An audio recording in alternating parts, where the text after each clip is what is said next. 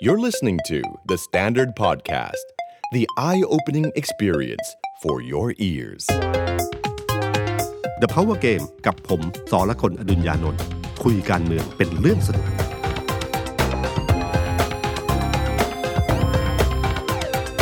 สวัสดีครับ ผมสอละคนอดุญญานนท์ สวัสดีครับ ผมออฟพลวัตสงสกุลฟีเจอร์อดิเตอร์เดอะสแตนดาร์ดสวัสดีพี่ตุ้ม สวัสดีคุณผู้ฟังนะครับ ครับ มีข่าวจะแจ้งคุณผู้ฟังก่อนด้วย เพราะว่านี่คือ power game เทปรองสุดท้าย ครับครั้งหน้าคงเป็นครั้งสุดท้ายแล้วครับ เหตุผลง่ายๆ คือแมนยูแพ้สามหนึ่ง ต้องใช้เวลาไปโฟกัสกับฟุตบอลมากขึ้น โอ้โห ปกติก็ไม่ค่อยชนะไม่ใช่เหรอพี่ ชนะมาตลอดเพิ่งแพ้ อ๋อ จ ไม่ ริงๆเพราะอะไรครับ เออไม่ไม่มีอะไรครับ เพราะว่าผมว่าการเมืองตอนหลังจากแถลงนโยบายอาทิตย์หน้าเป็นต้นไปเนี่ย ผมว่าการเมืองจะเข้าสู่โหมดปกตินะครับ แล้วก็ปล่อยช่วงนี้ไปสักช่วงหนึ่งนะครับ เดี๋ยวมีเหตุการณ์อีกครั้งหนึ่งเมื่อไหร่ก็จะกลับมา ครับ นะครับ คือคอรมอคุณเศรษฐาเนี่ยเข้าปฏิญาณถวายสัตย์เรียบร้อย ครั ก็ บ ถือว่าเริ่มต้นทำงานเป็นคณะรัฐมนตรีอย่างเป็นทางการ ภายใต้การนำของนายกคนที่ 30 ครับ ส่วนสูง 192 เศรษฐาทวีสิน คุณเศรษฐาบอกว่าไอ้ยช่วงนี้ไม่ไม่ได้เป็นช่วงฮันนีมูนไม่มีเวลาให้ให้ฮันนีมูน ครับ แต่ในทางข่าวอะมันก็ดูฮันนีมูนอยู่นะฮะคอนเทนต์ก็เป็นรถใหม่ เป็นนั่งรถเบนซ์ไม่ได้หัวติด แต่ว่าท่านก็ปฏิเสธแล้วบอกว่าไม่ได้ เดี๋ยวสลับนั่ง หมายถึงว่าเรื่องมันเริ่มเบาๆลง เอามันเริ่ม ใช่ไห เบาๆมันเริ่มเบา ผมว่าตอนนี้มันคือช่วงเปลี่ยนผ่าน ครับ พอช่วงเปลี่ยนผ่านเนี่ยเอ่อการเมืองช่วงเข้มข้นสุดเนี่ยคือเหตุการณ์เมื่อประมาณสักสองสามเดือนหลังเลือกตั้ง ๆครับ ที่เป็นการช่วงชิงตำแหน่งนายก power game ช่วงนั้นจะเป็น power game ที่เอาเร็วที่สุด ครับ นะ เพราะ ช่วง ว่า เวลา อัดบ่ายเย็นเปลี่ยนแล้วฮะ หมดอายุเร็วมาก ครับ นะฉะนันถ้าฟังก็ต้องรีบฟัง ครับ ไม่นั้นจะเอาทันที ใช่ เพราะว่าสถานการณ์มันเปลี่ยนตลอด ครับ เอ่อช่วงนั้นผมว่าคอนเทนต์ทั้งหลายเนี่ยที่เห็นชัดเจนคอนเทนต์ทุกแทบทุกอย่างเนี่ยต้องอิงกับเรื่องการเมือง ครับ แม้แต่รายการทีวีที่เป็นรายการบันเทิงนี่ก็จะอิงกับเรื่องการเมือง เพราะกระแสการเมืองมันแรงมาก ครับ นะฮะขณะที่คุณหมอบางคนบอกว่า คนเป็นโรคซึมเศร้าจากความผิดหวังทางการเมืองสูงมาก ครับ นะครับก็ก็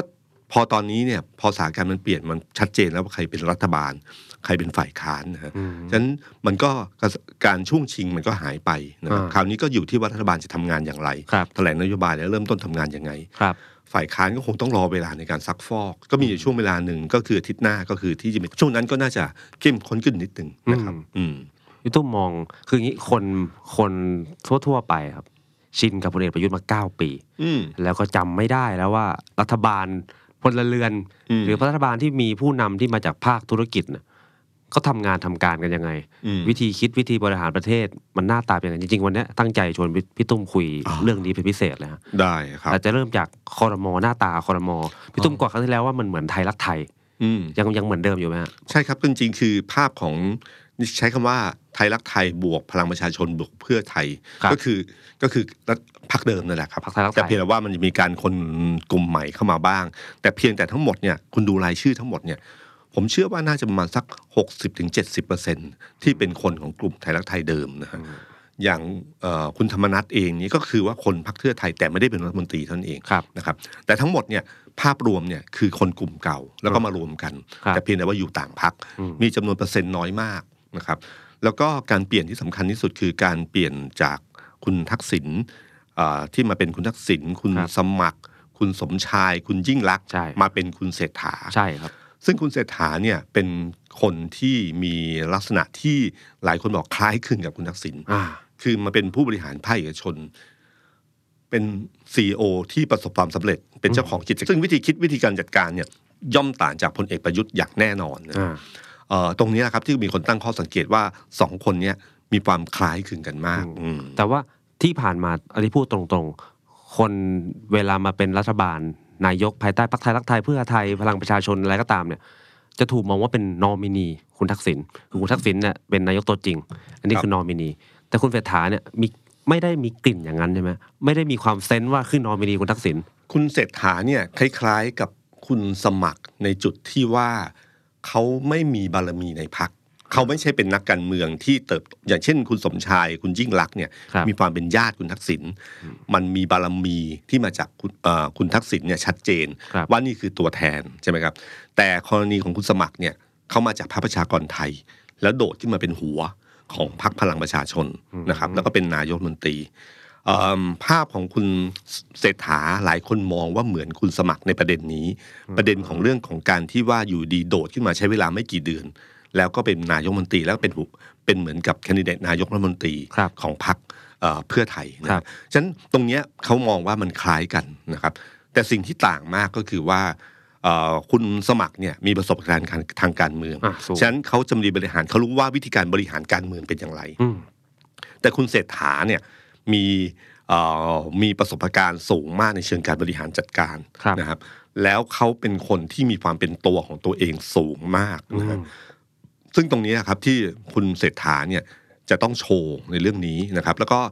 ไอ้ตรงการที่เป็น CEO หรือมาจากภาคเอกชนเนี่ยมันจึงมีบุคลิกการบริหารงาน ที่หลายคนบอกว่าคล้ายคุณทักษิณแต่คุณสมัครไม่ใช่ คุณสมัครคือนักการเมืองมืออาชีพ อ่า ฉะนั้นวิธีการบริหารจัดการเขาไม่ใช่วิธีการบริหารจัดการในเชิงแบบภาคเอกชน หรือ ครับ ในลักษณะของ CEO หรือลักษณะของมืออาชีพด้านการบริหาร ครับ ครับ อ่าเพราะถ้าถ้าถ้าชวนพี่พี่ตุ้มคุยกรอบวิธีการบริหาร ผมเนี่ยตอนสมัยคุณทักษิณเป็นนายกรัฐมนตรี ครับ จริงๆยังเด็กอยู่เลยนะ อืม ยังเรียนหนังสืออยู่เลยจำได้แต่ว่าไม่รู้ดีเทล อืม ว่ามันแตกต่างจากรัฐบาลนายก คุณชวนพลเอกชวลิตที่ผมจำได้นะในในคุณทักษิณเข้ามาแล้วมันมีความเปลี่ยนแปลงรู้สึกว่านี่คือความแตกต่างของนายกที่มาจากภาคเอกชน อืม ยังไงบ้างครับพี่ คือผมว่าโชคดีตรงที่ว่าช่วงนั้นเป็นช่วงที่ผมทำข่าวเศรษฐกิจ ครับ แล้วคุณทักษิณเนี่ยเพิ่งเติบโตขึ้นมา เป็นนักธุรกิจรุ่นใหม่มาก เป็นรุ่นหนุ่มอะเป็นแบบรุ่นใหม่ที่มาแรงมากคนหนึ่งนะครับ แล้วก็เพิ่งประสบความสำเร็จเอ่อ ถ้าถ้าถ้าเทียบตอนเนี้ยครับ ชื่อเสียงคุณทักษิณในฐานะนักธุรกิจประมาณไหนพี่ ถ้าเทียบด้วยอายุใกล้ ๆ กันของวันนี้อะยังนึกไม่ออกว่าเทียบกับใครนะครั้งนั้นเขาแรงมาก เพราะว่าธุรกิจโทรคมนาคมเนี่ย เป็นธุรกิจที่กำไรสูงมาก พีคมากตอนช่วงนั้นนะครับ แล้วก็คุณทักษิณเนี่ย ถ้าเทียบคุณเศรษฐาวันนี้ในวันก่อนนะครับ ครับ คุณเศรษฐา คุณเศรษฐาเนี่ยมีวัยวุฒิที่มากกว่า คุณทักษิณเนี่ยเป็นเหมือนคนหนุ่มไฟแรงเพิ่งประสบความสำเร็จได้ได้ไม่นานนักนะครับ อ่า แล้วก็ร่ำร่ำรวยอย่างรวดเร็ว ครับ คุณทักษิณมาจากพื้นฐานของเอ่อข้าราชการ แล้วค่อยมาประกอบธุรกิจ ผมอะบังเอิญทำข่าวเวลานั้นน่ะทำข่าวเศรษฐกิจเนี่ยช่วงเดียวกับที่คุณทักษิณเริ่มเติบโต ครับ จากเอ่อชินวัตรคอมพิวเตอร์ก้าวมาสู่ AIS ไอ้จุดเปลี่ยนของคุณทักษิณที่สำคัญที่สุดคือ AIS นะฮะที่ทำให้เขากำไรอย่างมโหฬาร ครับ คุณทักษิณเนี่ยเขาเคยเขียนในหนังสือ แล้วก็เขาเคยเล่าตลอดเวลาว่าเอ่อเขาอะเป็นคนที่ต่างเป็นคนต่างจังหวัด ครับ นะฮะแล้วก็เติบโตขึ้นมาเอ่อเป็นต่างจังหวัดที่เชียงใหม่ เป็นคนรวยในพื้นที่มีฐานะในพื้นที่ มีตู้เย็นอันแรกของในหมู่บ้านหรือของตำบลนั้นอะไรประมาณเนี้ยครับทำโรงหนังทำอะไรแต่ก็มาจากธุรกิจที่ไม่ได้ไม่ใช่เป็นทายาทธุรกิจ หรือตระกูลที่ร่ำรวยมาก่อน ไม่ใช่บิ๊กคอมพานี ใช่ครับ แต่ก็ฐานะเป็นพ่อเลี้ยงนะครับพ่อเขาเป็นเขาเรียกว่าพ่อเลี้ยงเลิศเนี่ย อืม ก็มีฐานะอยู่พอสมควร ครับ แต่ชีวิตของเขาก็ยังทำโรงหนังยังทำอะไรพวกเนี้ยครับ แล้วก็จนมามีชีวิตข้าราชการอยู่ช่วงหนึง อ่าเป็นตำรวจ เป็นตำรวจ ครับ นะแล้วก็ออกมาทำธุรกิจธุรกิจแรกที่เขาทำก็คือธุรกิจขายผ้าไหม ละฮะ ครับขายผ้าไหมก็เอาผ้าไหมจากที่เชียงใหม่มาแล้วแล้วให้คุณหญิงพจมานเนี่ยขาย เออ แล้วก็เขามีคนตัดสินใจรวดเร็วก็คือว่าเออพอขายได้สักพักหนึ่งอ่ะเขาบอกเขาบอกบางวันกินไข่ก็คือว่าขายไม่ได้เลย ครับ สุดท้ายเขาก็เลิก ซึ่งหลายคนบอกว่า เอ้ยทำไมเลิกเร็วจัง ครับ แบบเหมือนใจไม่ถึงจะอะไรเงี้ย เดี๋ยวพี่แก สู้ ไม่ฟอถ้าเป็นสมัยก่อน ครับ ซึ่งคุณทักษิณบอกว่าเขาเขามีนิยามคำหนึ่งที่เป็นปรัชญาชีวิตเขาคือ เขาจะไม่สู้ในสนามที่รู้ว่าพ่ายแพ้ โอ้ ก็คือว่าเขารู้ว่าอันนี้สู้ไม่ได้เขาก็เขาก็ออกจากสนามนี้นะครับ แล้วก็จากนั้นเขาจะใช้ประสบการณ์ของการเป็น คือตอนนั้นเขายังไม่ได้ลาออกนะครั ครับ บ ใช้ประสบการณ์ของการเป็นข้าราชการเขารู้ว่าการเช่าคอมพิวเตอร์เนี่ย มันมีช่องว่างยังไงที่ภาคเอกชนสามารถที่เข้ามาได้ เขาก็ไปตั้งบริษัทขึ้นมา แล้วบริษัทเนี้ยก็มาขายคอมพิวเตอร์ ให้รัก อ่าให้รัฐก็คืออคือให้รัฐรัฐเช่า ใช่ เพราะคอมพิวเตอร์ตอนนั้นราคาแพง ครับ นะครับแต่ว่าเขากินกับไรตรงส่วนเนี้ยจากนั้นก็มีความล้มเหลวเห็นชัดมากที่เขาเคยพูดถึงว่าเขาเคยแลกเช็คเลย อันนั้นคือประสบการณ์ตอนทำธุรกิจของเขาเลย าฮะ ที่แลกเช็คที่บอกว่าโทรศัพท์เนี่ยโทรมาเมื่อไหร่ปั๊บเนี่ยเสียวว่าจะโดนทวงหนี้อะตอนที่เขาปลดหนี้ครั้งแรกสิ่งแรกเขาทำคือเปลี่ยนโทรศัพท์ คือเห็นเสียงได้ยินเสียงโทรศัพท์ มันหลอนมันหลอน มันหลอน มันหลอน ฮมันหลอนมาก เขาก็เลยเปลี่ยนโทรศัพท์อะไรเงี้ย อันนี้ก็คือเป็นมุกเรื่องหนึ่ง ครับ แต่อันหนึ่งก็คือว่าพอเขาทำมาวิธีการคุณทักษิณเขาใช้วิธีการแบบใหญ่กลบเล็ก คือถ้าสมมุติผมขาดทุนอยู่ร้อยหนึ่งเขาจะทำธุรกิจใหญ่กว่าเดิม เพื่อที่ว่าถ้ากำไรมันจะกลบหนี้ทั้งหมด ถ้าเขาทำเท่าเดิมเนี่ยเพียงแค่กำไรไม่พอกับหนี้ที่มีอยู่ ฉะนันเขาทำเนี่ยเขาทำแบบนี้ตลอดเวลาใหญ่กลบเล็ก แล้วใหญ่ที่สุดของเขาก็คือเรื่องของ AS ครับ นะซึ่งถ้าย้อนกลับไปช่วงเวลาเขาทำธุรกิจเนี่ยช่วง AS เนี่ยเป็นการทำสัมปทานที่ที่จริงๆอะผิดพลาดนะ คือเขาไม่มีความรู้อะไรพวกเนี้ยแต่เขาใช้ไปงานพวกคอมพิวเตอร์โทรคมนาคม แล้วไปคุยกับดีลเลอร์เอาความรู้ตรงนั้นนะครับ แล้วมาเขียนโปรเจกต์ โอ้โห เสนอโปรเจกต์ AS ปรากฏว่าจริงๆอ่ะโปรเจกต์นั้นผิดพลาด เพราะเขาคำนวณเสาสัญญาณผิด ว่าเสาสัญญาณเนี่ยตามติเขาคิดว่าพื้นที่เนี้ตั้งหนึ่งเสา ครับ แต่จริงมันไม่พอมันต้องตั้งสองสองเสา ครับ ก็เหมือนกับต้นทุนต้องเพิ่มขึ้นกับ 2 เท่าตัว แต่โชคดีที่เขาได้จังหวะเศรษฐกิจดีในสมัยนาชาติ ครับ นะฮะพลเอกชาติชายชุนทวัน ธุรกิจมันดีมากนะฮะไออีสเทิร์นซีบอร์ดอะไรต่างๆเนี่ยเศรษฐี มันมาต ค อน น นั้น รวยเยอะมาก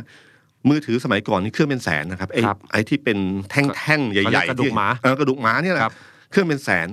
แล้วก็มีเครื่อง แพกว่า ที่ คอมพิวเตอร์ iPhone และสมัยนี้เยอะเลยนะ ใช่ ก่อนหน้านั้นนี่ถ้าย้อนไปอีกนิดนึงก็คือระบบหิ้ว อ๋อ เป็นกระเป๋า เป็นตู้เป็นตู้ เออเห็นหิ้วเป็นกระเป๋านั่นแหละครับ เคยดูหนังโบราณอยู่ฮะ นั่นแหละครับ รุ่นนั้นเลย ซึ่งปรากฏว่าราคาเป็นแสนเนี่ยมันขายดีมาก เพราะเศรษฐีใหม่เกิดขึ้นเยอะ เขาก็กำไรจากตรงเนี้ยมาเรื่อยๆ แล้วก็กลายเป็นธุรกิจที่กำไรสูงสุดของเขา ครับ นะฮะแล้วช่วงเวลานั้นก็คือช่วงเวลาที่เขาพอดีผมทำข่าวอยู่ก็เลยตามเรื่องของเขาอยู่เคยสัมภาษณ์ เป็นนักธุรกิจหนุ่มที่แบบเอ่อมีความแอคทีฟอยู่ พอจุดหนึ่งเนี่ยเขามาเรื่องดาวเทียมไทยคม ครับ จากนั้นมาปั๊บก็เริ่มเข้าสู่ก้าวเข้าสู่เรื่องการเมือง อืม ตั้งแต่พักพลังธรรมเลยเขาเป็นคนที่สนใจเรื่องการเมืองมาตลอด อ๋อ เขาเป็นคนที่อย่าลืมพ่อเขาเป็นนักการเมืองเก่า อ๋อเหรอ เอ่อพ่อเลี้ยงเลิศเป็นนักการเมืองเก่า เป็นถ้าผมจะไม่ผิดเป็นเพื่อนสนิทของคุณอนันต์ฉายแสงอะไรพวกเนี้ยเขาอยู่ประมาณนั้นเลยนะครับ แล้วก็ทำให้เขาเนี่ยสนิทกับคุณจาริรนฉายแสง อืม เออนะครับ จริงๆอ่ะเขาก็เขาเขาค่อนข้างคุ้นเคยกันมากนะครับ แล้วก็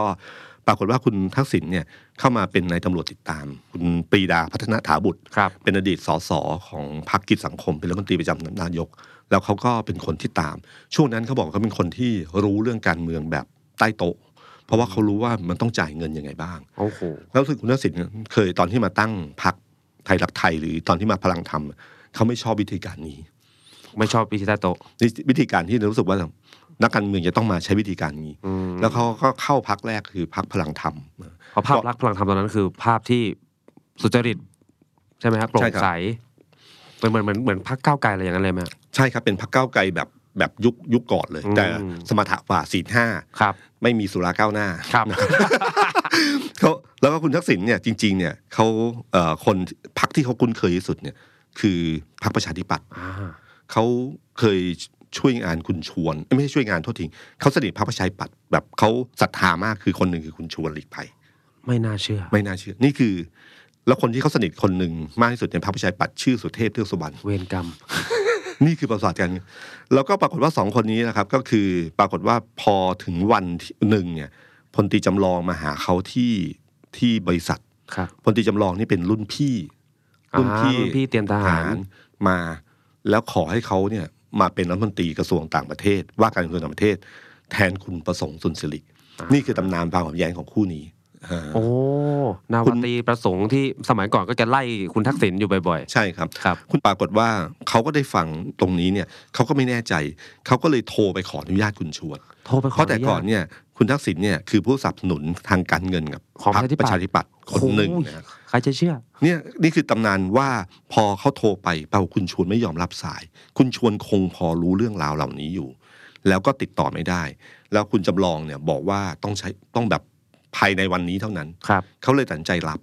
อืม ตั้งแต่นั้นมาเส้นทางของเขากับประชาธิปัตย์ก็แยกกันอย่างเส้นเชิง อืม คุณชวนก็รู้สึกว่าคุณทักษิณเนี่ยมาอยู่พักนี้แล้ว ครับ แล้วประชาธิปัตย์กับพลังธรรมสมัยก่อนเป็นคู่แข่งกัน นั่นก็คือราวปี 2,530 กว่ากว่ารู้สึกว่าจะมาบรรจบกันปี 2,516ฮะ ประชาธิปัตย์เป็นอะไรเพื่อไทยไปแล้ว อ๋อ 2566เนี่ยก็ก็เนี่ยครับก็คือตำนานตอนช่วงที่เขาเข้ามาจากพลังธรรมอะไรก็เท่าที่รู้ว่ามา ครับ มาสู่ตำแหน่งของอ่าพรรคไทยรักไทยแล้วก็เข้ามาเป็นนายกมนตรี ครับ แต่สไตล์การบริหารทางธุรกิจของคุณทักษิณเนี่ยเขาเป็นคนที่ใช้คำว่าถ้าครั้งแรกที่มีปัญหากับใคร ครับ เขาจะคุยดีๆ เจรจา ถ้าเจรจาไม่ดีเขาลบ อ๋อ แล้วก็มีอีกอันหนึ่งก็คือว่าเขามีลักษณะของเอ่อเขาจบอาชญาวิทยานะครับ อาชญาวิทยา เขาก็จะมีบอกว่ากำเอ่อเขาใช้คำว่าอะไรกำปั้นเหล็กกับถุงมือกำมะหยี่ ครับ คือพร้อมที่จะใช้สองด้าน ด้านหนึ่งคือใช้ความ ความแข็งกร้าว อืม ความเด็ดขาด ครับ อีกด้านหนึ่งคือถุงมือกำมะหยี่ก็คือการเจรจา ถุงมือครับ นะนั่นคือวิธีคิดของคุณทักษิ แต่ ณ ถ้าผมย้อนไปนิดเดียวคุณทักษิณเคยพูดในขับเฮาว่า เขาเปรียบเทียบพักก้าวไกลว่าเหมือนไทยรักไทยในอดีตที่เขาเคยทำนั่นแหละ ประสบความสำเร็จเป็นพักเกิดใหม่ แล้วก็ส่งสอสอที่ไม่มีใครรู้จักที่เรียกว่าสสนกแล ครับ แล้วก็ประสบความสำเร็จไอตอนก้าวไกลตอนนี้เราพอจะเห็นภาพเพราะเราทันร่วมสมัย ครับ ไทยรักไทยชนะการเลือกตั้งมาด้วยวิธีการไหนครับ ไทยรักไทยมาจากนโยบาย คุณทักษิณเนี่ยมีอันหนึ่งที่คือตอนทำไทยรักไทยครั้งแรกเนี่ยนะครับ ครับ ไทยรักไทยครั้งแรกเนี่ยคือพลังธรรมที่อัปเกรด คือจะเป็นกลุ่มผมใช้คำว่าจะเรียกว่ากลุ่มคนดีไหมคุณคิดดูอาจารย์คณิตนาครเป็นกรรมการบริหารพรรค โอ้ อาจารย์เกษมวนาไทยชัยเป็นกรรมการบริหารพรรคนั่นคือรุ่นแรกอาจารย์ปุระชัย ครับ เปี่ยมสมบูรณ์ ใจเปี่ยมสมบูรณ์ ครับ ครับ คนกลุ่มนี้คือคนที่คุณทักษิณชวนเข้ามา อืม ชวนเข้ามาร่ว เป็ ม นดีมทีม เหมือนดีมทีมแบบเป็นเทคโนแครด แคทโล แล้ว ก ก็ แค เป็ ท น ที่มีภาพลักษณ์ที่ดี ที่ดี เป็น นะครับ ปัญญาชนเป็นผู้ที่มีอิทธิพลทางความคิด ครับข้าราชการน้ำดีอย่างอาจันคณิตอะไรพวกเนี้ยนะครับ แต่คุณทักษิณเนี่ยเป็นคนที่มันเป็นสัญชาตญาณ ครับ คือสัญชาตญาณคือเห็นโอกาสไม่ได้ คือถ้าเดินไปแบบนี้เนี่ยผมคิดว่าคงจะคงได้จำนวนสสไม่เยอะเท่าไหร่ ครับ แล้วคนทุกคนก็รู้สึกว่าสสเก่าๆก็ไม่ยอมเข้ามา เพราะมองไม่เห็นทางไป จนวันหนึ่งคุณสนอเทียนทองมีปัญหาในพักความหวังใหม่ ครับ นะครับ แล้วก็หลุดออกมา ซึ่งขั้ววังน้ำเย็นเนี่ยมีจำนวนสสเยอะมาก ครับ คุณทักษิณเจรจาคุณสนอเลย อืม ดึงเข้ามาพัก ซึ่งคนที่รุ่นที่เขาชักชวนมาแรกๆที่เป็นคนที่ภาพลักษณ์ค่อนข้างดี ก็รับไม่ได้กับภาพลักษณ์คุณสนอ อ่า แต่คุณทักษิณเลือกโอกาส การที่สองคือคุณทักษิณเนี่ยทำเรื่องนโยบาย ครับ เป็นพักแรกที่ทำเรื่องนโยบายอย่างจริงจัง ช่วงก่อนก่อนเลือกตั้งปี 44 เนี่ยเขาเดินสายตลอดพี่พี่พี่อ้วนภูมิธรรมหมอเลียบหมอมิ้งเนี่ยนะครับที่ที่เขาดึงเข้ามาเป็นกลุ่มเอ่อนักกิจกรรมรุ่นรุ่น 14 ตุลา 6 ตุลาเนี่ยเขาเขาเข้ามา แล้วก็พาไปลงพื้นที่เจอกลุ่มคนต่างๆ คุณทักษิณเนี่ยก็จะนั่งฟังนั่งคุย ในห้องทำงานของคุณทักษิณสมัยก่อนจะมีโต๊ะกลมอันหนึ่ง ครับ พวกกลุ่มเนี้ยอยู่โต๊ะกลมคุณทักษิณก็ทำงานธุรกิจไป คือตอนนั้นเขายังไม่ได้เขาเขายังไม่ได้เลิกทีเดียว ครับ เขาก่อนที่จะมาตอนช่วงพักไทยรักไทย พองานจบปั๊บก็จะเดินมาโต๊ะเนี่ยแล้วก็นั่งคุยนั่งคุยนั่งคุยนะฮะก็ระดมความเห็นไอ้สาบาทรักษาทุกโรคก็มาจากอย่างเงี้ยหมอเรียบก็ดึงหมอสงวนมานั่งคุยคุณทักษิณก็จับประเด็นเร็วก็รู้ว่าเรื่องเนี้ยได้ เขาก็ทำเรื่องนี้ขึ้นมาฉะนั้นอาวุธของไทยรักไทยในสมัยก่อน คืออาวุธของของการเอ่อการใช้นโยบาย ซึ่งไม่เคยมีใครทำมาก่อน บวกกับความเป็นนักการตลาดของคุณทักษิณคุณทักษิณเป็นนักธุรกิจเขามีแมทบอกแมทบอกนี่เป็นบริษัทโฆษณาที่ทำให้กับทางด้านเอ่อ AS มายาวนาน แล้วคนที่คุมเนี่ยคือคุณทรงศักดิ์เปรมสุข คุณทรงศักดิ์เปรมสุขเนี่ยเป็นเอ่อรุ่นหกเป็นนักกิจกรรมรุ่นหกตุลา หกตุลา ฉะนันเป็นนักโฆษณาที่เข้าใจการเมือง ฉะนันพลังของการโฆษณาที่ใช้การเอ่อความคล่องตัวที่มากกว่าพลังธรรมนะครับ คือสามารถใช้เงินในการทำจัดการในพวกนี้ได้เนี่ยแล้วก็บวกกับนโยบายบวกกับพรรคการนักการเมืองเก่า อย่างเช่นคุณสนอพวกเนี้ยก็เป็นผสมผสานกันมาเป็นไทยรักไทย แล้วก็ตอนนั้นไม่มีใครนึกว่านโยบายต่างๆ ที่ยิงไปจะประสบความสำเร็จเพราะคนซื้อชาวบ้านซื้อนโยบายนี้ อืม มันก็เลยเกิดกระแสไทยรักไทยฟีเวอร์ขึ้นมา โอ้ กลุ่มนกแรที่เกิดขึ้นก็คือสสบางพื้นที่นึกถึงพรรคการเมืองแรก ครับ ๆเขาไม่สามารถคัดคนที่มีศักยภาพสูงสุดในแต่ละพื้นที่ได้ มีเงินมีบารมี อ่า ต่างๆมันก็มีนักการเมืองใหม่ๆเกิดขึ้น ครับ เช่น หมอชลนาน โอ้ เช่น ใช่ สุ ใช่ ทิเอ่อสุ สุทิ ทิ น น คคลัลั ง ง แส แส ง งนี่ก็คือนกแร ครับ นกแรยุคแรกเนี่ยเต็มไปหมดเลย อืม คือเหมือนกับเป็นใครก็ไม่รู้อะ ครับ แล้วโผล่เข้ามาในสภานะครับก็คล้ายๆก้าวไกลวันเนี้ย ทุก ครับ วันนี้ ใช่ที่หลายคนที่เข้ามาก็คือแบบนี้แหละครับ มาด้วยบารมีของพรรค ใช่ เป็นหลัก ใช่ ใหญ่ เป็นกระแสพรรค เขาคือใครบางทีก็ยังไม่รู้ แต่เขามาเพราะก้าวไกล โอ้จะนึกถึงคุณทักษิณเคยอธิบาย พอพี่ตุ้มต่อจิ๊กซอว์เห็นภาพเลยว่าคุณทักษิณบอกว่าเขาดิสลอฟสมัยก่อน แต่ไม่มีคำศัพท์แบบนี้ ครับ เขาดิสลอฟพักการเมืองอื่นด้วยด้วยเทคนิคทางการเมือง ครับ ที่เรียกว่านโยบายนำ อืม แล้วก็มีการประชาสัมพันธ์โฆษณา สร้างความเข้าใจให้กับประชาชน อืม แต่ก้าวไกลเนี่ยมาด้วยเทคโนโลยี เขา คุณ ทำ ทักษิณพูดอย่างนั้น ให้ทำให้เกิดการดิสลอฟด้วยเทคโนโลยี อ่า ด้วยการโซเชียลมีเดียที่สามารถไดเ c กเข้าไปสู่ผู้บริโภคได้เลย สมัยก่อนมันคือต้องเอ่อเห็นสื่อโฆษณา อ่า ถึงจะเข้าใจเรื่องนี้ ครับ ไม่ว่าคัดเอาไม่ว่าจะเป็น แป อะไร ลป้าย ต่าง บิลบอร์ดผมเห็น ครับ ทำเด็กเต็มไปหมด แล้วก็ใช้ปลาสายหาเสียง ใช่ ซึ่งคนจะนั้นมา แต่คราวเนี้ยมันไม่ใช่ อืม คราวนี้คือไดเ c กจากทิกตอกเข้าไปสู่ ใช่ หมู่บ้านเลย ใช่ มันก็เลยเกิด แรงกระเพื่อมที่ใหญ่กว่าเดิม ครับ และเร็วกว่าเดิมมัน อ่า สื่อสารจากตรงกลางเข้าไปสู่ประชาชน ครับ ได้เลย ทีนี้พอคุณทักษิณเข้ามาเป็นผู้นำประเทศนะครับ ความเปลี่ยนแปลงที่พี่ตุ้มเห็นว่ามันคือหลักคิดวิธีคิดที่ถามเรื่องนี้เพราะว่าจะนำมาสู่ความเข้าใจพักการเมืองอย่างเพื่อไทย ภายใต้การนำคุณเศรษฐาที่บอกว่าคล้ายกัน อืม คุณทักษิณ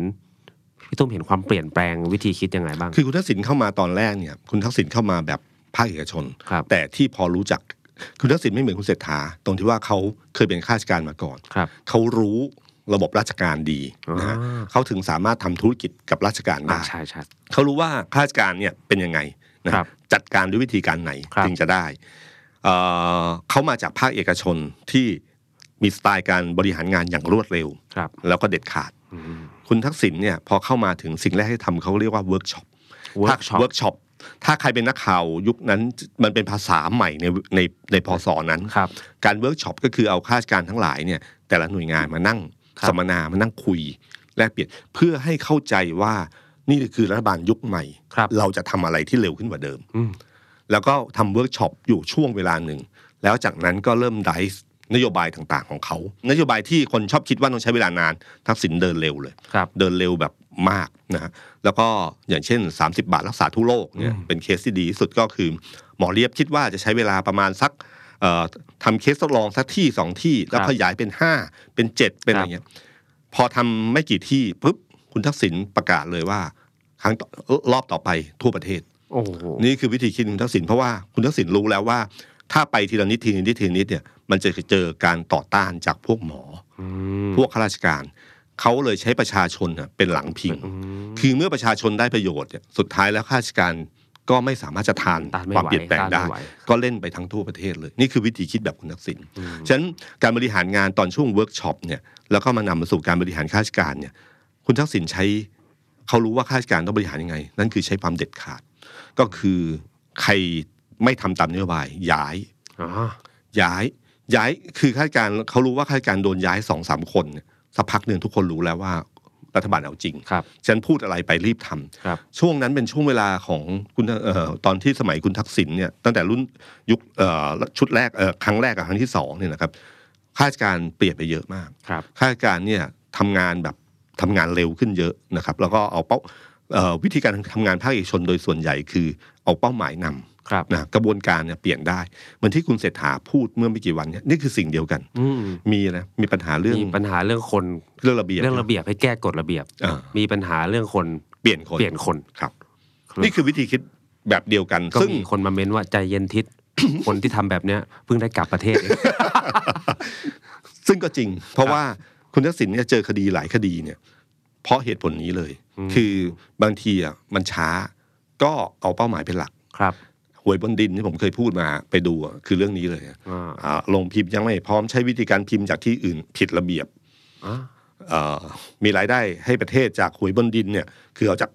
หวยบนดินเนี่ยประมาณแสนกว่าล้าน ครับ ขาดทุนไปแค่พันหกร้อยล้านในห้างงวดผิด เพราะหวยบนหวยเนี่ยสละเอ่อสำเอ่อเอ่อ สลากกินแบ่ง กองสลากเนี่ยขาดทุนไม่ได้ อ่ะ ถ้าเราทำธุรกิจเราคือได้เงินมาแสน ขาดทุนพันหกนี่เราแบบดีใจมากเลย ครับ ใช่ไห ผม ครับ อันนี้แหละ ครับ อะไรแบบเนี้ยคุณเราไปดูรายละเอียดของคำพิพากษาคุณจะซึ่งไม่ได้ผิดอะไรนะครับ เพราะว่ามันผิดระเบียบ อืม แต่พอเอาเป้าหมายหลักแล้วก็ระเบียบเนี่ยแก้ไม่ได้แก้ระเบียบแล้วทำหลบเลี่ยงด้วยวิธีการไหนก็ไม่รู้ล่ะ ครับ ปุ๊บก็สุดท้ายแล้วก็โดน คือคุณทักษิณเน้นเน้นบรรลุเป้าหมาย วิธีการเนี่ยเดี๋ยวไปยังไงก็ได้ ครับ เหมือนแมวสีอะไรก็ได้ ขอให้จับหนูได้อย่างนั้นเลย คือคือเขาเชื่อในเรื่องของว่าเป้าหมายของเขาว่ากำหนดเป้าหมายไปแล้วเดินไปเนี่ยตามเส้นเนี่ยคือถ้าไปตามผมเคยยกตัวอย่างบอกว่า ระบบราชการเนี่ยมันสามารถลำวงได้ง่ายๆเลย ครับ คือหน่วยหนึ่งใช้เวลาไม่เกิน 15 วัน เราใช้เวลา 15 วันสองหน่วยที่สองไม่เกิน 15 วัน ใช้เวลา 15 วัน อืม หน่วยที่สามใช้ไม่เกิน 15 วันใช้เวลา 15 วันสามหน่วยงานใช้เวลา สี่สิบห้า 45 วั วัน น แล้วฮะ ถ้าเป็นภาคเอกชนเราก็จะเดินจี้ ครับ วันเอ้ยเจ็ดวันยังไม่เสร็จเหรอปุ๊บโดนสองทีก็อาจจะสิบวันเสร็จ อืม หน่วยงานที่สองจี้ดีๆ อาจจะสองวันเสร็จ ถ้าเป็นที่นี่เขาจี้เอาพรุ่งนี้เลย ดีไม่เอาเมื่อวาน ครับ คุณเร็วได้ถิ่นนะก็ก็คือตรงเนี้ยครับคือภาคเอกชนมันก็จะเร่งโดย แต่ภาคราชการก็คือสิบห้าวันหรือหนึ่งวัน คือไม่ผิดทั้งคู่เพราะเขาให้เวลาสิบห้าวัน อืม เออ ฉะนั้นระบบของราชการคือระบบป้องกันตัวเองค่อนข้า ค ง รับ เยอะ พอไปเวิร์กขึ้นมาปั๊บมันก็ย่อมโดนกระแสต่อต้านจากข้าราชการ แม้ว่าสุดท้ายแล้วราชการในยุคนั้นเป็นราชการที่ทำงานเร็วมาก ครับ นะครับ มีการกำหนดเรื่องผมจำถ้าจำไม่ผิดเรื่องที่ดินก็จะมีปัญหาก็ก็กำหนดเวลาเหมือนกันว่าใช้เวลาภายในเท่าไหร่ ผม ถึงะ จำ เส ได้ ร็จ ที่ประทับใจตอนนั้นก็คือสำสำนักงานเขตอำเภออะไรอย่างเงี้ยคือเร็วขึ้นกว่าเดิมแบบเยอะมากแล้วก็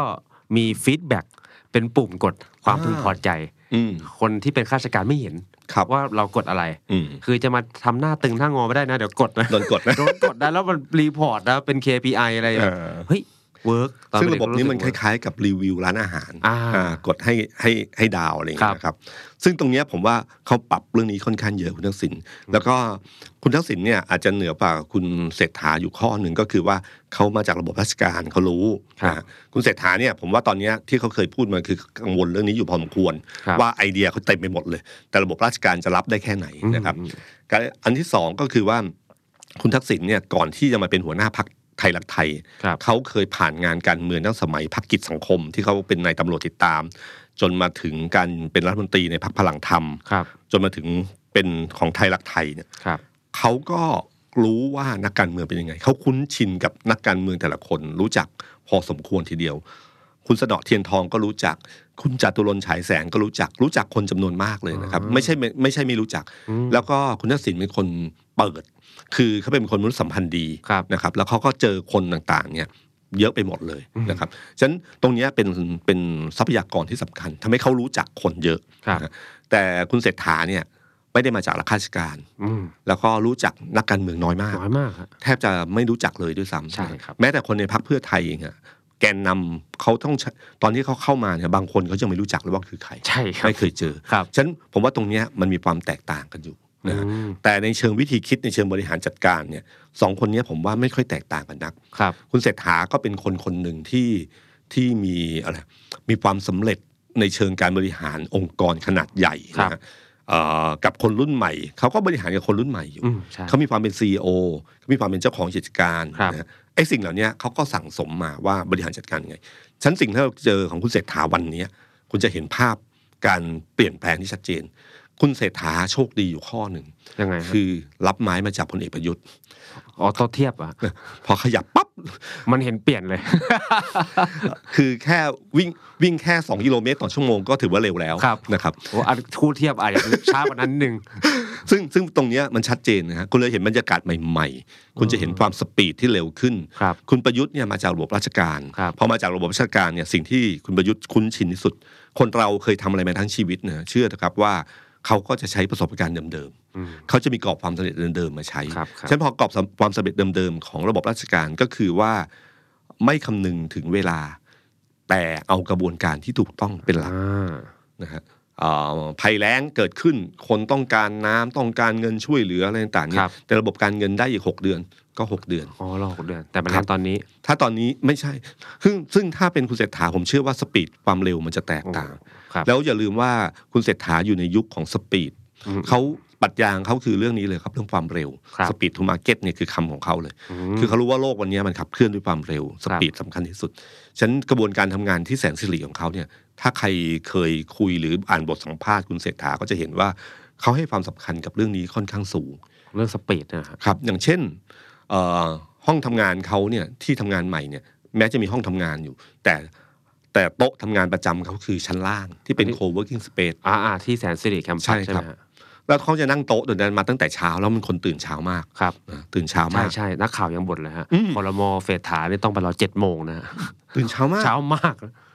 ตื่นเช้าแล้วไปถึงก่อนแล้วไปนั่ง ครับ แล้วนะแต่เนื่องจากเขายังชอบอ่านหนังสือพิมพ์อยู่นะเพราะว่าอ่านหนังสือพิมพ์เช็คเงินไปนะปั๊บแล้วทุกคนก็สามารถเจอเขาได้ ครับ ก็ก็หมายถึงว่าถ้าคุณมีวาระที่คิดว่าผมต้องตัดสินใจ ครับ คุณเข้ามา แต่ถ้าเป็นวาระเล็ก ๆ แล้วให้ผมตัดสินใจคุณก็โดน โดนด่า ด่า แน่นอน คุณต้องโดนแน่นอนฉะนันเดินเข้ามาพร้อมนั่นไป แต่คุณไม่ต้องผ่านขั้นตอนเยอะ อืม สปีดทูมาร์เก็ตคือสิ่งนี้เลยเอ่อคำหนึ่งที่มีคำใน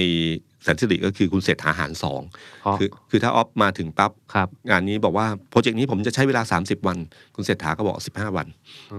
ม เป็นวิธีการทำงานที่ง่ายมาก ไปคิดมาแต่ 15 วัน ครับ นะครับกำหนดเป้าหมายไว้ ผมต้องคิดเลยว่าผมจะ ที่ ไป สแตนดาร์ด กี่วั น่าจะใช้วิธีการนี้นะผม ที่ส ว่า แตนดาร์ดเอาเย็นนี้ฮะ ก็คือเนี่ยครับก็คือเวลาเขาสปีดทูมาร์เก็ตอย่างรวดเร็ว ครับ เขาใช้การตัดสินใจเรื่องของเวลาเป็นสำคัญ ครับ พรมเศรษฐกิจอาจจะไม่จำ อ่า เป็น เพราะนักข่าวถามวันแรกที่ถวายสัตว์เสร็จ ครับ ถามว่าจะเป็นหัวหน้าคอรมอเศรษฐกิจเองไหมก็ท่านบอกว่าขอไปคุยกันก่อน อืม คือวิธีการถามเนี่ยนักข่าวก็ยังนึกไม่ออก ว่าวิธีการบริหารแบบนักธุรกิจเขาทำยังไง พวกเราก็จะถามตามโคร แบบ ง เดิม สร้างเดิมที่คุณประยุทธ์เขามี มีคณะกรรมการเยอะมาก มีรองนาคยก รับ ฝ่ายเศรษฐกิจมีทีมเศรษฐกิจ พอตกผลึกมาแล้วคุณสถาบอกว่าไม่มี ครับ ก็คือเขาบอกว่าถ้างานงานหนึ่งเนี่ยมีรัฐมนตรีเกี่ยวข้องอยู่สี่คนก็มันเรียกประชุมสี่คนคุยสี่คนจบ ไม่เห็นจะไม่ต้องมานั่งประชุมกันเยอะๆมีข้าราชการเราเคยเห็นภาพรัฐบาลที่ผ่านมาใช่ไหม ครับ เวลาประชุมรัฐมนตรีจะมีคนนั่งข้างๆที่เตรียมเอกสารเตรียม ครับ ยุ่งยากมาก ครับ นี่เขาบริหารภาคเอกชนคือเหมือนกับ ผมว่าทุกบริษัทแทบจะทำแบบเนี้ย ครับ อเรียกมาคุยใครเกี่ยวข้องงานก็เรียกคุยแล้วก็จบเป็นจอบๆไป ใช่ฮะ แล้วก็เดินเลย ครับ นะฮะคุณเศรษฐาเนี่ยใช้วิธีการนี้ ผมเชื่อว่าใช้วิธีการนี้ คณะกรรมการต่างๆที่เยอะๆทั้งหลายเนี่ยผมเชื่อว่ามันจะมาลายหายไป แล้วก็งานที่เกี่ยวข้องเศรษฐกิจ ถ้ามันไม่เกี่ยวกับกระทรวงกระทรวงแรงงานก็ไม่ต้องเข้าสิ ครับ ถ้าเรื่องนี้ไม่เกี่ยวกับกระทรวงพาณิชย์พาณิชย์ก็ไม่ต้องเข้าสิ อืม คุยเป็นกลุ่มๆแล้วแกก็พูดบอกว่ามันมีวิธีการสื่อสารเยอะใช่ไหมฮะ ครับ ที่ไม่จำเป็นที่จะต้องมาประชุมใหญ่ ๆ ขนาดนี้ รูปแบบไหนก็ได้ เพื่อรับรู้ข้อมูลและตัดสินใจได้เลย หรืออย่างเช่นเขาพูดถึงว่าจะมีการปรับปรุงหลังนกกระจอกอะไรเงี้ย รังนกกระจอกเนี่ยมันคือที่ทำงานของสื่อมวลชน อาวุธโสด้วยซ้ อืม ำเพื่อนพวกผมไปนักข่าวรุ่นใหม่ๆเนี่ยไม่ได้นั่งนะฮะรังนกกระจอกจะเป็นนั่งอีกห้องหนึ่ง อืม ก็คือห้องพักนักข่าวแหละไว้รอนายกรอคอรมอเสร็จงานเดินไปเดินมาวิ่งดักสัมภาษณ์กัน อืม รังนกกระจอกก็จะอยู่ตรงกลาง ระหว่างตึกนารีสโมสร ระหว่างตึกสันติไมตรีแล้วก็ระหว่างตึกไทยคู่ฟ้า อืม ทำเลดีมากเลยนะฮะ ครับ คือเห็นหมดเลย มันจะมองเห็นว่า เห็นหมดเลย ใครมา ใช่ ยังไง มา จะ ยังไง เห็น ตึกไหน นะครับ ยังไงเห็นหมดครับ ครับ แต่ผมไม่แน่ใจนะอันนี้อันนี้ต้องบอกว่าผมไม่ไม่แน่ใจจริงๆผม ครับ ก็ไม่รู้ว่าจริงๆเนี่ยคือต้องการทำให้จุดนั้นเนี่ยเป็นเหมือนกับโคเวิร์กิ้งสเปซของแกหรือเปล่าคือผมเคยสัมภาษณ์คุณเศรษฐาครั้งหนึ่งตอนหาเสียงเลือกตั้ง ครับ ช่วงนั้นนะก็ถามก็ถามเล่น ครับ ๆว่ามีสิทธิ์ที่เราจะได้เห็นรูปแบบการบริหารแบบแสนสิริในนี้ไหม อ๋อ ที่มีแบบนั่งข้างล่าง ข้างล่าง แล้วใครเดินขึ้นมาแกบอกถ้าทำได้ก็อยากจะทำ อืม ผมก็ไม่รู้ว่าอันนี้หรือเปล่านะครับ ครั ก็ บ คือว่าใช้พื้นที่นะ ลงมานั่งทำงานเรียกใครลงมาได้เลย ไม่ต้องขึ้นไปห้องนายกรัฐมนตรีอะไรเงี้ย อ่า อันนี้ผมไม่แน่ใจนะครับ ครับ เอ่อกับอีกอันหนึ่งที่พูดถึงเรื่องของวิกวิน ครับ วิกวินนี่ก็คือถ้าเราถ้าคนอยู่ในแวดวงธุรกิจหรือวงภาคเอกชนก็จะเข้าใจเรื่องนี้ดี ก็คื ครั อบ ว่าอะไรที่สำเร็จเร็วๆเนี่ย อืม ทำเลย ทำเลย เพราะว่าจริง ๆ แล้วมันเป็นจิตวิทยาอันหนึ่ง อืม พอคุณทำอะไรปั๊บเนี่ยยิ่งการเมืองเรื่องนี้สำคัญ ครับ อะไรทำได้ทำเลย แล้วก็รู้สึกประสบความสำเร็จหรือทำประโยชน์ หรือทำนโยบายนี้สำเร็จขึ้นมาเนี่ยประชาชนรู้สึกทันที ครับ ไม่จำเป็นต้องรอว่าทุกโปรเจกต์ต้องเป็นโปรเจกต์ระยะยาวเหมือนกับเอ่อเงินดิจิตอลวอลเล็ตอย่างเงี้ยครับ ครับ อันนี้คือประมาณใช้เวลานาน แต่ถ้าสมมุติว่าลดค่าน้ำค่าไฟมันตัดสินใจได้ทันที ครับ พัหนี้เกษตรกรตัดสินใจได้ทันทีอย่างนี้คือวิกวินในในมุมของคุณเศรษฐาหรือรัฐบาล ครับ ซึ่งผมว่าเชื่อว่าพวกเนี้ยเขาจะทำอย่างรวดเร็วมากขึ้น อ่า ครับ แล้วที่พูดมาทั้งหมดเนี่ยผมเหมือนจะชื่นชม แต่สมัยคุณทักษิณก็มีจุดอ่อนนะครับพี่ ใช่ครับ ไม่ไม่ใช่ในแง่แบบว่ารัวรัฐประหารหรือการการเมืองนะจุดอ่อนในการบริหารงานแบบนี้ มันพอมีไหม ที่คุณทักษิณคล้ายคุณเศรษฐาข้อหนึ่งก็คือคนเป็นคนอารมณ์ร้อน อ่า แต่คุณทักษิณไม่ร้อน ผมว่าเศรษฐาคุณเศรษฐาร้อนกว่า แล้วฮะ ครับ แต่คุณทักษิณเนี่ย สมัยก่อนคุณทักษิณมีข้อดีอยู่ข้อหนึ่งเขามีคุณหญิงพจมาน ครับ ภรรยา ภรรยาคุณหญิงพจมานเนี่ยเป็นคนเก็บข้างหลังที่ดีแบบเป็นกองหลังที่ดี ครับ คือทักษิณคุณทักษิณลุยไปข้างหน้า คุณหญิงพจมาน เก็บ ช่วยข้างหลัง อืม อันนี้คือตั้งแต่ภาคธุรกิจ พอภาค การเมือง การเมืองก็เหมือนกัน คุณทักษิณเดินไปข้างหน้าบางคนไม่คนบางคนไม่ค่อยกล้าที่จะเอ่อบอกปัญหาคุณทักษิณตรงๆก็จะอ้อมมาทางคุณหญิงพจมาน อืม แล้วคุณหญิงพจมานเนี่ยจะเป็นคนที่คอยคุณทักษิณจะฟังที่สุด ใช้เขาเป็นคนรวบรวมข้อมูลแล้วก็มามาเตือนคุณทักษิณอะไรบ้างนะฮะ อ่านั่ นั่นคือภาพในอดีตของคุณทักษิณนะ ครับ แล้วก็คุณทักษิณก็ปัญหาอันหนึ่งก็คือ พอทำไปเรื่อยๆเนี่ย มันเป็นเรื่องปกติของคนมีอำนาจอะยิ่งมีเสียงชมชมเมื่อไหร่ ที่ผมเคยบอกว่าวิธีการดูคนมีอำนาจง่าย ๆ ก็คือว่าคนรอบข้าง ในวันแรกที่เดินเข้าไป กับวันท้ายๆคนรอบข้างไม่เหมือนเดิม โอ้เหรอ คนรอบข้างคนแรก ๆ คือคนที่ทำงานมาร่วมกัน บุกเบิก เริ่มต้นจากศูนย์มาด้วยกัน คนกลุ่มเนี้ยจะกล้าวิพากษ์วิจารณ์ ครับ นะแต่พอคุณมีอำนาจมากขึ้นเนี่ย คุณไม่ค่อยชอบฟังข่าวลบ ไม่ชอบคำเสียงตำหนิ ไม่ชอบฟังว่าอย่าทำเรื่องนั้น อย่าทำเรื่องนี้ อืม สิ่งที่คุณชอบทำคนที่คุณชอบฟังมากที่สุด คือคนที่บอกว่าแหมอยากนั่นจังเลยได้ครับนาย แล้วก็จัดการเลย หรือเพียงแค่บอกบ่นว่าเอ๊ะกินรัดหน้าดีไหมปั๊บมารัดหน้ามาอีกสิบนาทีอะไรเงี้ยคือคิดอะไรแล้วทำได้เร็วกลายเป็นคนที่ผู้มีอำนาจชอบ อ่า อ่าคุณทักษิณก็เจออย่างเงี้ยครับพอคนรอบข้างเปลี่ยนไปเปลี่ยนไปเปลี่ยนไป แล้วก็มีความเชื่อมั่นในตัวเองสูงขึ้น หลายสิ่งหลายอย่างปัญหาของคุณทักษิณในในช่วงเวลานั้นก็มาจากอันนี้ มาจากความเชื่อมั่นในตัวเองที่มัน ครับ เพราะเพราะไม่แปลกนะฮะหนึ่งมีฐานะรวยจบด็อกเตอร์ ครับ มีอำนาจ ครับ และทำอำนาจเสร็จแล้วประชาชนชื่นชอบอี อื ก มป๊อปปูล่าอีก แล้วคุณ จะ ก็ เอา เป็น อะไรมาไม่มั่นใจใช่ไหม ใช่ครับ อืมก็ไม่ใช่เรื่องแปลกผมก็เคยสัมภาษณ์คุณเฟรษฐาว่าแกก็มีปรัชญาการบริหารอย่างหนึ่งว่าแกชอบฟังเสียงที่ไม่อยากได้ยิน อืม ไม่ชอบฟังคำชม แต่ ครับ ไม่รู้ว่าอำนาจจะเปลี่ยนวิธีคิดเปลี่ยนคนได้มากแค่ไหนนะฮะ อันนี้คือสิ่งที่ท้าทายคุณเศรษฐามาก ครับ นะครับอืม แต่พอฟังมาทั้งหมดเนี่ย พอดีไอไอเอกธนากรเนี่ยมันไปได้ดราฟต์คำแถลงนโยบายคณะรัฐมนตรี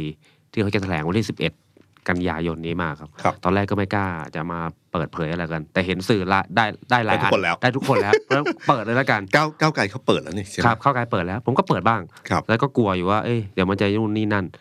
ผมก็นั่งอ่านดูครับพี่ตุ้ม แล้วก็พบว่าบางคนวิจารณ์ว่าเป็นคำแถลงนโยบายไม่ตรงปก อืม คือไม่ตรงกับที่หาเสียงไว้ อืม ซึ่งค่อนข้างที่จะผิดคอนเซปต์พักไทยรักไทยเพื่อไทยอะไรหรือเปล่าไม่แน่ใจนะครับ อืม โดยเฉพาะอันดิจิตอลวอลเล็ตมี อืม หนึ่งหมื่นบาท แต่ว่าที่เขาวิจารณ์กันตอนนี้ครับก็คือเรื่องของที่มาของเงิน ว่ามาจากไหนห้าแสนล้านบาท ในคำแถลงนโยบายในร่างที่ได้มา ก็ไม่ได้ระบุที่มาที่ไปของเงินนะครับ อืม แล้วตอนนี้ก็วิพากษ์วิจารณ์เรื่องนี้กันเยอะด้วย รวมถึงนโยบายหลักๆ ค่าแรงขั้นต่ำ600 บาท เงินเดือนปริญญาตรี25,000 บาท รถไฟฟ้า 20 บาทตลอดสาย ก็ไม่เห็นในร่างนี้เหมือนกันครับ ผมว่าคุณเออผมว่าพักเพื่อไทยเริ่มจะไม่ผูกมัดตัวเองมากเกินไป เรื่องไหนผูกมัดได้ผูกมัด แต่บางเรื่องอย่างเช่น ที่มาของเงินรายละเอียดต่างๆอะผมว่าเขาก็ยังไม่สามารถสรุปได้เต็มที่ บางทีอาจจะต้องถ้าให้ความเป็นธรรมเขาก็คือว่าอาจจะต้องเข้าไปเข้าไปบริหารงานก่อน ที่จะเรียกหน่วยงานต่างๆ มาคุยดูว่าตัวเลขมันเป็นยังไงบ้าง แล้วจะรู้ว่าเอาเงินมาจากไหนอะไรเงี้ยนะค ครั รับ บ หรือระบบเองที่พูดถึงระบบบล็อกเชน หรือพูดถึงระยะ 4 กิโลที่หาเสียงอะไรต่างๆเนี่ย ครับ ผมว่าพอเข้าไปบริหารงานจริง ๆ แล้วมันจะเริ่มเห็นว่าข้อจำกัดของมันเป็นอะไรบ้าง มีโอกาสที่มันจะปรับเปลี่ยนได้ ครับ แต่ที่ชัดเจนก็คือว่านโยบายนี้เกิดขึ้นแน่นอน ที่เขาผูกมัดตัวเองคือสิ่งเหล่านี้นะครับ อืมอืม รถไฟฟ้า 20 บาทเนี่ยเดิมเนี่ยที่ผมเคยสัมภาษณ์คุณเศรษฐาตอนนั้นเนี่ยคุณเศรษฐาบอกใช้เวลา 3 เดือน อืม เสร็จ สามเดือนเสร็จ สามเดือนเสร็จ ครับ ก็คือว่าถ้าไม่ต้องแก้กฎหมายไม่ต้องอะไรสามเดือนเสร็จ ครับ แต่ครั้งนั้นเนี่ยพูดแบบอย่างเดียวว่า แต่เราต้องแลนด์สไลด์ พอแลนด์สไลด์มันจะคุมทุกอย่างมันสามารถทำได้หมด แล้วคุณคิดดูนะครับ คู่ขัดแย้งของเรื่องนี้คือใคร คือ BTS ครับ กับกทม ครับ ใช่ไหมครับเอ้ย BTS กับ ใช่ ก ค ท รั ม บ และพักภูมิใจไทย ครับ ที่ผ่านมามีปัญหามากก็คือเรื่องนี้รถไฟฟ้าสายสีเขียวใช่ไหมครับเอ่อคำถามว่าตอนนี้พักภูมิใจไทยเป็นหนึ่งในพักร่วมรัฐบาล และคุมมหาดไทย อืม มหาดไท ไท ย ยเป็นเจ้าของอันนี้นะฮะ มหาดไทย คุมกทมอีกทีหนึ่ง เจ้าของรถไฟฟ้าสายสีเขียว ครับ ครับ มันก็แน่นอนที่สุดว่าในเชิงเป็นพักร่วมรัฐบาลเนี่ยเขาผูกมัดเต็มที่ไม่ได้ เพราะผมไม่รู้ว่าเขาเจรจาภูมิใจไทยได้แค่ไหน อืม แล้วบาดแผลของภูมิใจไทยในการหาเสียงเลือกตั้งเนี่ยก็มาจากคุณชูวิทย์ ครับ นะฮะซึ่งคุณชูวิทย์เนี่ยทุกคนก็มองมองเหลซ้ายเหลขวามา ครั ทาง บ คุณมาทาง BTS อยู่เนี่ยนะครับ ก็ตรงนี้แหละครับที่เป็นเป็นปมอยู่ ซึ่งเป็นปมทางการเมืองที่เขาต้องแกะฉะนั้นเอ่อการที่คุณสุริยะมาเริ่มมาบอกว่า ตอนแรกบอกว่าไม่ใช่โครงการเร่งด่วน อ่า ตอนหลังก็มาปรับมาว่าสองปี ครับ และเร็วกว่าอาจจะเร็วกว่านั้นอะไรอ ครับ ย่างเงี้ยนะครับ ก็เป็นช่วงเวลาที่เขาต้องต้องนโยบายเขาเลยไม่ค่อยผูกมัดในสิ่งเหล่านี้มากนัก แต่บางอย่าง 600 บาท ผมก็ยังงงๆอยู่ว่าเออทำไมถึงไม่มีในอันนี้นะครับ เออ คงจะมีคำใช้คำกลางๆ ปรับค่าแรงอะไรทั้งนั้นอาจจะมีอยู่นะค ครั รับ บ มีแนวแนวๆนั้น มีแนวแนวๆแบบคอนเซปต์ ใช่ เฉพาะเจาะจงเนี่ยไม่เขียน อืม แล้วก็พวกนโยบายความมั่นคงที่เป็นนโยบายที่แบบว่าเอากระแหลมคมอยู่ อ่า ตอนอยู่นั้นอยู่กับก้าวไกล ก็พูดกันบ่อยๆ แต่ก็มีนะฮะในคำแถลงนโยบายพี่ตุ้มเกณฑ์ทหารแบบสมัครใจ ใช้คำนี้ อืม ไม่ได้ยกเลิกเกณฑ์ทหาร อืม แล้วก็ลดกำลังนายทหารสัญญาบัตร อืม ไม่ใช่คำว่าลดกำลังนายพล อืม ใช้สัญญาบัตรคือร้อยตรีขึ้นไป ครับ แล้วก็มีอันหนึงน่าสนใจครับ นำพื้นที่ทหารที่เกินความจำเป็นมาใช้ประโยชน์สาธารณะ อ๋อ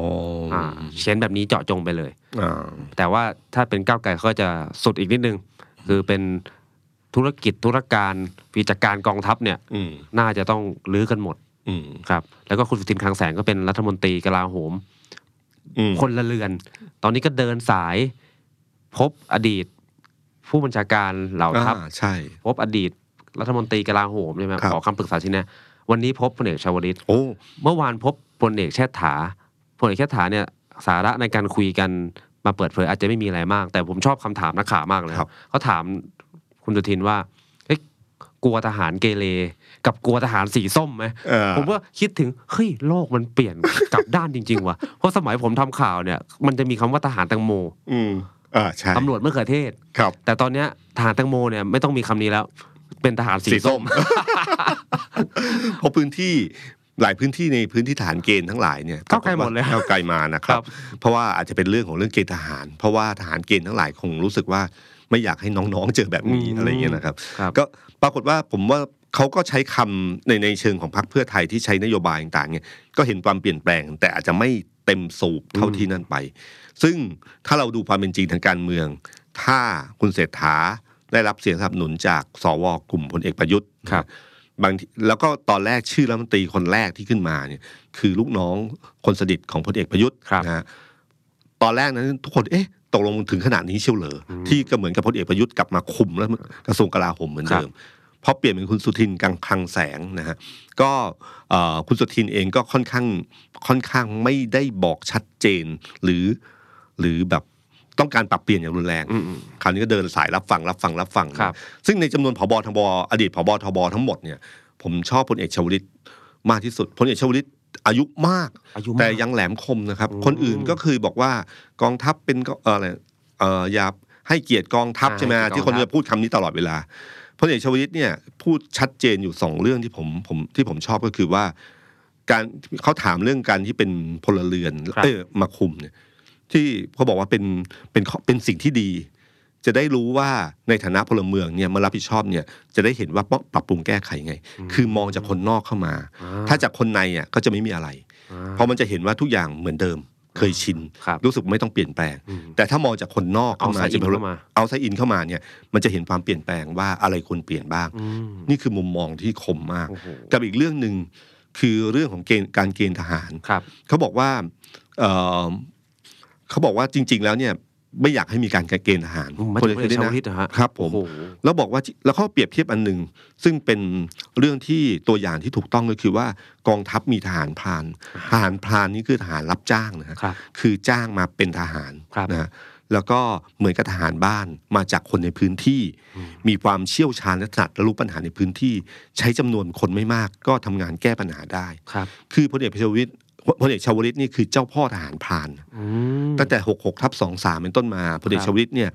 ใช้ระบบเนี่ยทหารพรานเนี่ยเป็นทหารที่มีประสิทธิภาพสูงสุดในการต่อสู้กับ คอมมิวนิส คอม ต์ มิวนิสต์ในอดีต ครับ นะฉะนั้นพลเอกชวลิตเนี่ยรู้ว่าโมเดลเนี้ยประสบความสำเร็จ ไม่จำเป็นที่ทหารเกณฑ์ที่ มาจากต่างถิ่นเป็ ต่างถิ่น เหมือน มา เพลงทบสอนลูกอีสาน คนอีสานไปอยู่พื้นที่ภาคใต้ ใช่ครับ เดินหลงนะฮะ ครับ ครับผม ก็อันนี้ก็คือว่าจ้าง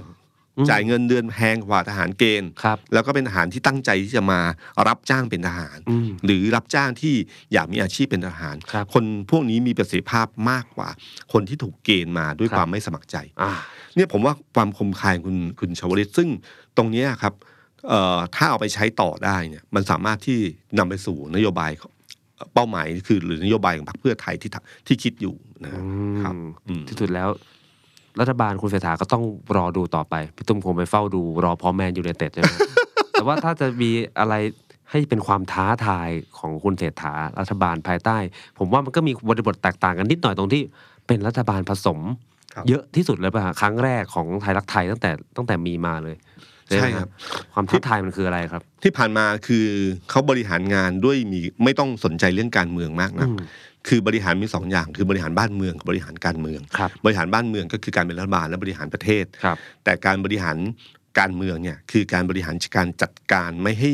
มีปัญหาความขัดแย้งในสภาผู้แทนราษฎรจนเป็นอุปสรรคในการทำงาน ครับ สมัยคุณทักษิณเนี่ยเลือกตั้งชนะแลนด์สไลด์แล้วยังไม่พอนะครับแกยังใช้กลยุทธ์ที่แกเชี่ยวชาญมากในเชิงธุรกิจคือควบรวม ดึงพรรคต่างๆ เข้ามารวมรับร่วมรัฐบาล อ่า เพื่อให้มีจำนวนสสเยอะมากพอจนฝ่ายค้านพิปรายไม่วางใจไม่ได้ โอ้โห คือมันจะมีใช่ไหมฮะตามรัฐธรรมนูญก็บอกว่าต้องมีจำนวนเท่าไหร่ถึง ครับ อภิปรายได้ ครับ รัฐธรรมนูญสมัยนั้นกำหนดสมมติกำหนดว่าประมาณสมมติร้อยห้าสิบ อ่า ก็มี ควบซะให้ฝ่าย ให้ ค้าน จนฝ่ายค้านเหลือไม่ถึงร้อย 150 ห้าสิบอภิปรายไม่ได้ โอ้โห ฉันก็บริหารงานด้วยความปลอดโปร่ง ครับ แล้วก็ความเป็นรัฐบาลที่มีเสียงข้างเป็นพรรคการเมืองที่มีเสียงข้างมาก อืม เกินกึ่งหนึ่งในสภาฉันก็ไม่ต้องกลัวพรรคร่วมรัฐบาลจะกระเพื่อมอะไรเลย อืม เออ แล้วก็บริหารแบบนี้มา แต่คราวนี้เนี่ยมันมีปัญหาก็คือว่าเป็นพรรคร่วมรัฐบาลเยอะมาก ครับ ซึ่งผมว่าพรรคเพื่อไทยไม่ชิน ไม่ชินนะ ซึ่งตรงเนี้ยต้องบริหารจัดการในเชิงการเมืองเป็นเป็นเรื่องละเอียดอ่อน ครับ การที่จะเอ่อคิดว่าเป็นนายกรัฐมนตรีสามารถสั่งทุกอย่างได้ ดูจากพลเอกประยุทธ์เมื่อครั้งที่ผ่านมา อ่า จะเห็น ขนา ชัด ดมีอำนาจขนาดนั้นนะ นั่นมีอำนาจพิเศษบางอย่างด้วยนะค ครั รับ บ ก็สุดท้ายแล้วก็เมื่อถึงจุดหนึ่ง ภูมิใจไทยก็สามารถที่จะ walk out ไม่ไม่เข้าประชุมคลมได้ ใช่ เพื่อส่งสัญญาณว่าไม่เห็นด้วยกับเรื่องอะไร อื้อหือ ซึ่งเหล่านี้เป็นสิ่งที่ผมว่าคุณเศรษฐาคงต้องเรียนรู้และต้องเผชิญกับเรื่องนี้แน่นอน ครับ อะไรที่เคยคิดว่าจะเร็วแบบคุณทักษิณเนี่ยคงจะเร็วแบบนั้นไม่ได้ร้อยเปอร์เซ็นต์แต่สิ่งสำคัญคุณทักเอ่อคุณเศรษฐาจะทำก็คือว่าต้องสร้างบารมีจากผลงาน ครับ พอบารมีขึ้นมาเรื่อยๆ ประชาชนหนุนคุณเมื่อไหร่เนี่ยรู้สึกว่า